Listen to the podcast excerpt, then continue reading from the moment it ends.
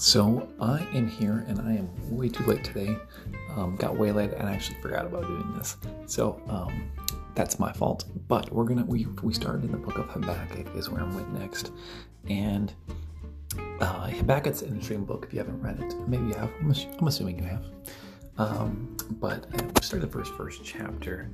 Um, kind of a quick overview of Habakkuk is first chapters Habakkuk talking to God.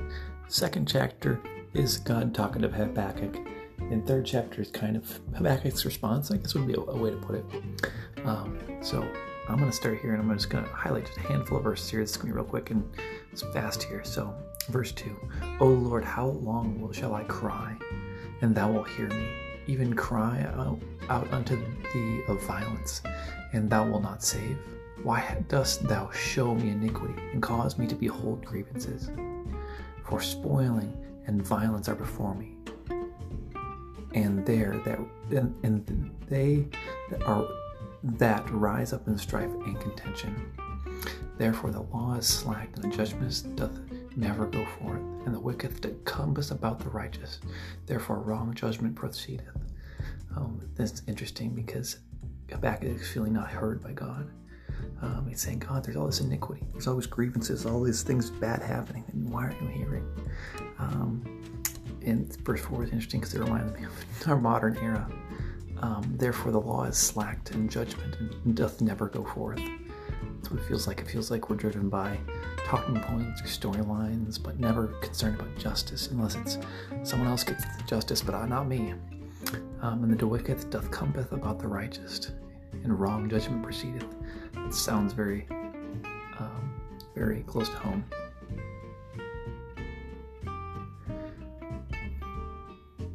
Verse 12, I'm just going to do 12 and 13 here. Thou art not, or thou art thou not from everlasting?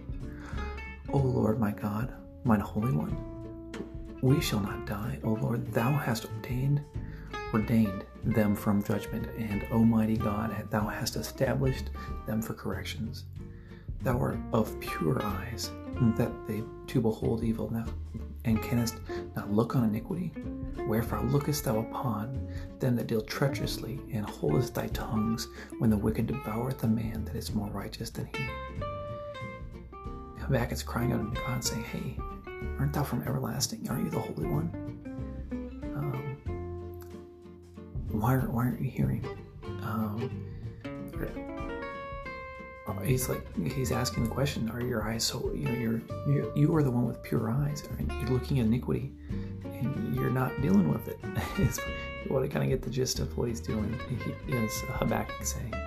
Um, so it's it's a very interesting verse chapter but it's always to remember that um, just because we don't hear God immediately or right when we think doesn't mean God's not listening. I mean, the second chapter of Habakkuk talks about that. Um, but always remember that God is the one from everlasting. He is the God. He does see our troubles. He does see the wicked and the violence, and He will take care of them in His time frame. Um, sometimes it's in the time frame we like, and sometimes it's not. But that doesn't mean He's not acting. So that's it. We'll see you tomorrow morning.